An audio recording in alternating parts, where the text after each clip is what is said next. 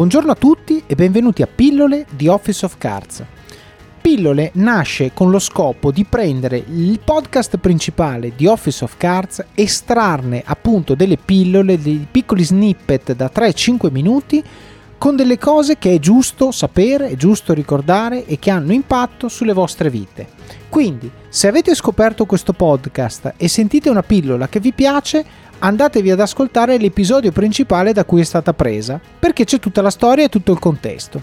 Se invece siete un ascoltatore della prima ora, beh, probabilmente i primi episodi ve li siete dimenticati e grazie a queste pillole avrete un reminder fresco per ricordarvi le cose che avete imparato. Spero che vi piaccia, ci sentiamo alla fine dell'episodio. Un anno fa non avrei pensato che saremmo giunti a risultati simili, mi disse Tonigan della University of New Mexico, ma il credere sembra il fatto decisivo. Non è necessario credere in Dio, è necessario essere disposti a credere che le cose andranno meglio. L'introduzione di abitudini migliori nella vita delle persone non cancella il fatto che all'inizio, per qualche ragione, hanno cominciato a bere. Prima o poi capiterà loro una brutta giornata e non c'è una nuova routine che farà sembrare tutto ok. Ciò che può fare la differenza è credere di poter affrontare lo stress senza ricorrere all'alcol. Quindi questo, l'esempio degli alcolisti anonimi, poi però si applica a tantissime altre cose ed è, ed è importante riflettere su quello che dice qui il, lo scienziato Tonigan, che dice prima o poi capiterà loro una brutta giornata. Quando noi cerchiamo di riprogrammare una nuova abitudine, e, eh, diciamo fare un passo indietro è estremamente facile.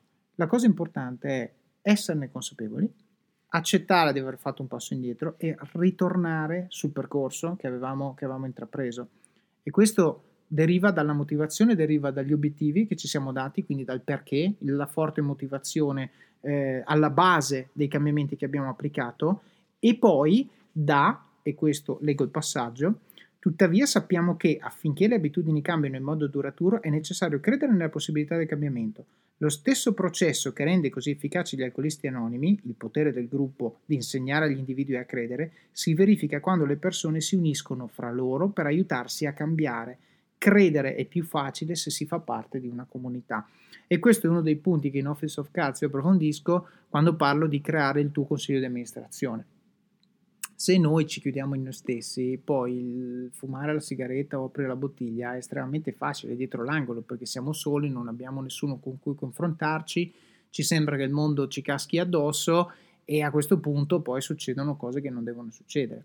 Se noi invece facciamo parte di una comunità, e comunità non vuol dire gli alcolisti anonimi, non vuol dire il gruppo di ascolto, quel che lei, non necessariamente, poi dipende un po' dal caso specifico però se noi abbiamo attorno a noi persone che ci vogliono bene e ci confrontiamo con loro costantemente, riusciamo con più facilità, una volta che ci diamo un obiettivo di cambiamento, a rimanere allineati a questo obiettivo e quando inciampiamo nel percorso e inciamperemo e cadremo un sacco di volte, loro saranno lì a tifare per noi, ad aiutarci a rialzarci e ad aiutarci a raggiungere il nostro obiettivo. È l'importanza di avere dei modelli positivi eh, intorno a noi, no? Eh, alla fine avere un qualcuno a cui possiamo vedere, eh, un qualcuno a cui possiamo aspirare e avere modelli positivi di, che ci circondano, questo, questo è fondamentale.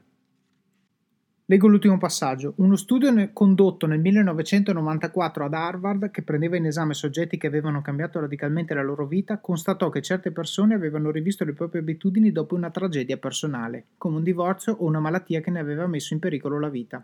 Altri erano cambiati dopo aver visto un amico attraversare un periodo terribile, proprio come i giocatori dei Colts che avevano visto Dangi lottare contro il suo dolore. Qui fa riferimento all'esempio, uno degli esempi che non abbiamo approfondito, se volete leggerlo eh, comprate il libro. Tuttavia, altrettanto spesso la trasformazione delle persone non è preceduta da una tragedia, piuttosto si cambia perché si è inseriti in gruppi sociali che rendono più facile il cambiamento. Questo ne avevamo parlato prima. La tragedia è sicuramente un catalizzatore enorme, è la tragedia, diciamo, accaduta o sfiorata, eh, ma anche banalmente ci circondiamo di persone che sono più positive. Come hai detto tu, mi piace citare spesso, infatti nel podcast credo che lo ripeterò un sacco di volte, eh, un, un, ehm, diciamo, Tim Ferris che poi cita quello che è stato il coach di, di Tony Robbins, che dice sei la media delle 5 persone con cui spendi la maggior parte del tuo tempo. Bene, allora se le 5 persone con cui spendo la maggior parte del mio tempo sono persone che magari bevono, berrò anch'io. è evidente. Se io invece voglio circondarmi di persone diverse, sì, scusa, se io voglio cambiare, mi devo circondare di persone diverse. E quando lui parla di cinque persone, non vuol dire persone con cui passo il tempo tutti i giorni, può voler dire anche un autore, può voler dire anche una persona morta che ha scritto un libro e io continuo a leggere questo libro e mi ispira tantissimo, quindi è una persona al cui pensiero io mi espongo tutti i giorni e questo mi stimola, può essere, può essere eh, e anche lì, quando io parlo di cinque persone di cui mi circondano, non intendo dire necessariamente esempi filosofici, comportamentali, può anche essere esempi emotivi, può essere esempi fisici, può essere esempi di, di, di atletismo, di, di, diciamo, di fitness, di qualsiasi cosa. Questo però è importante, cioè se io mi circondo di persone che sono a un determinato livello, io vorrò essere almeno degno di stare nella media di queste persone. E quindi bisogna sempre cercare nel limite del possibile di, come dicevi tu prima Andrea, modelli, avere modelli, però possibilmente modelli con cui io mi confronto quotidianamente, non la prima copertina photoshoppata di Vogue, ma cose reali che mi danno anche non solo lo stimolo a voler essere come loro e a far parte del loro, del loro giro, ma anche magari possono darmi qualche consiglio, qualche dritta su come fare a migliorare questo o quell'aspetto del mio carattere. Quindi riassumendo questo primo capitolo molto lungo che parla delle abitudini dell'individuo, leggo l'ultimo passaggio di questo capitolo, sfortunatamente non esiste una procedura che funzioni in tutti i casi. Sappiamo che un'abitudine non può essere sradicata, ma che deve essere sostituita e sappiamo che le abitudini sono più malleabili quando viene applicata la regola aurea del cambiamento di abitudini, ovvero se manteniamo il segnale e la gratificazione possiamo sostituire la routine. Ma questo non basta perché un'abitudine cambi stabilmente dobbiamo credere che il cambiamento sia possibile e, quasi sempre, questa fiducia emerge con l'aiuto di un gruppo.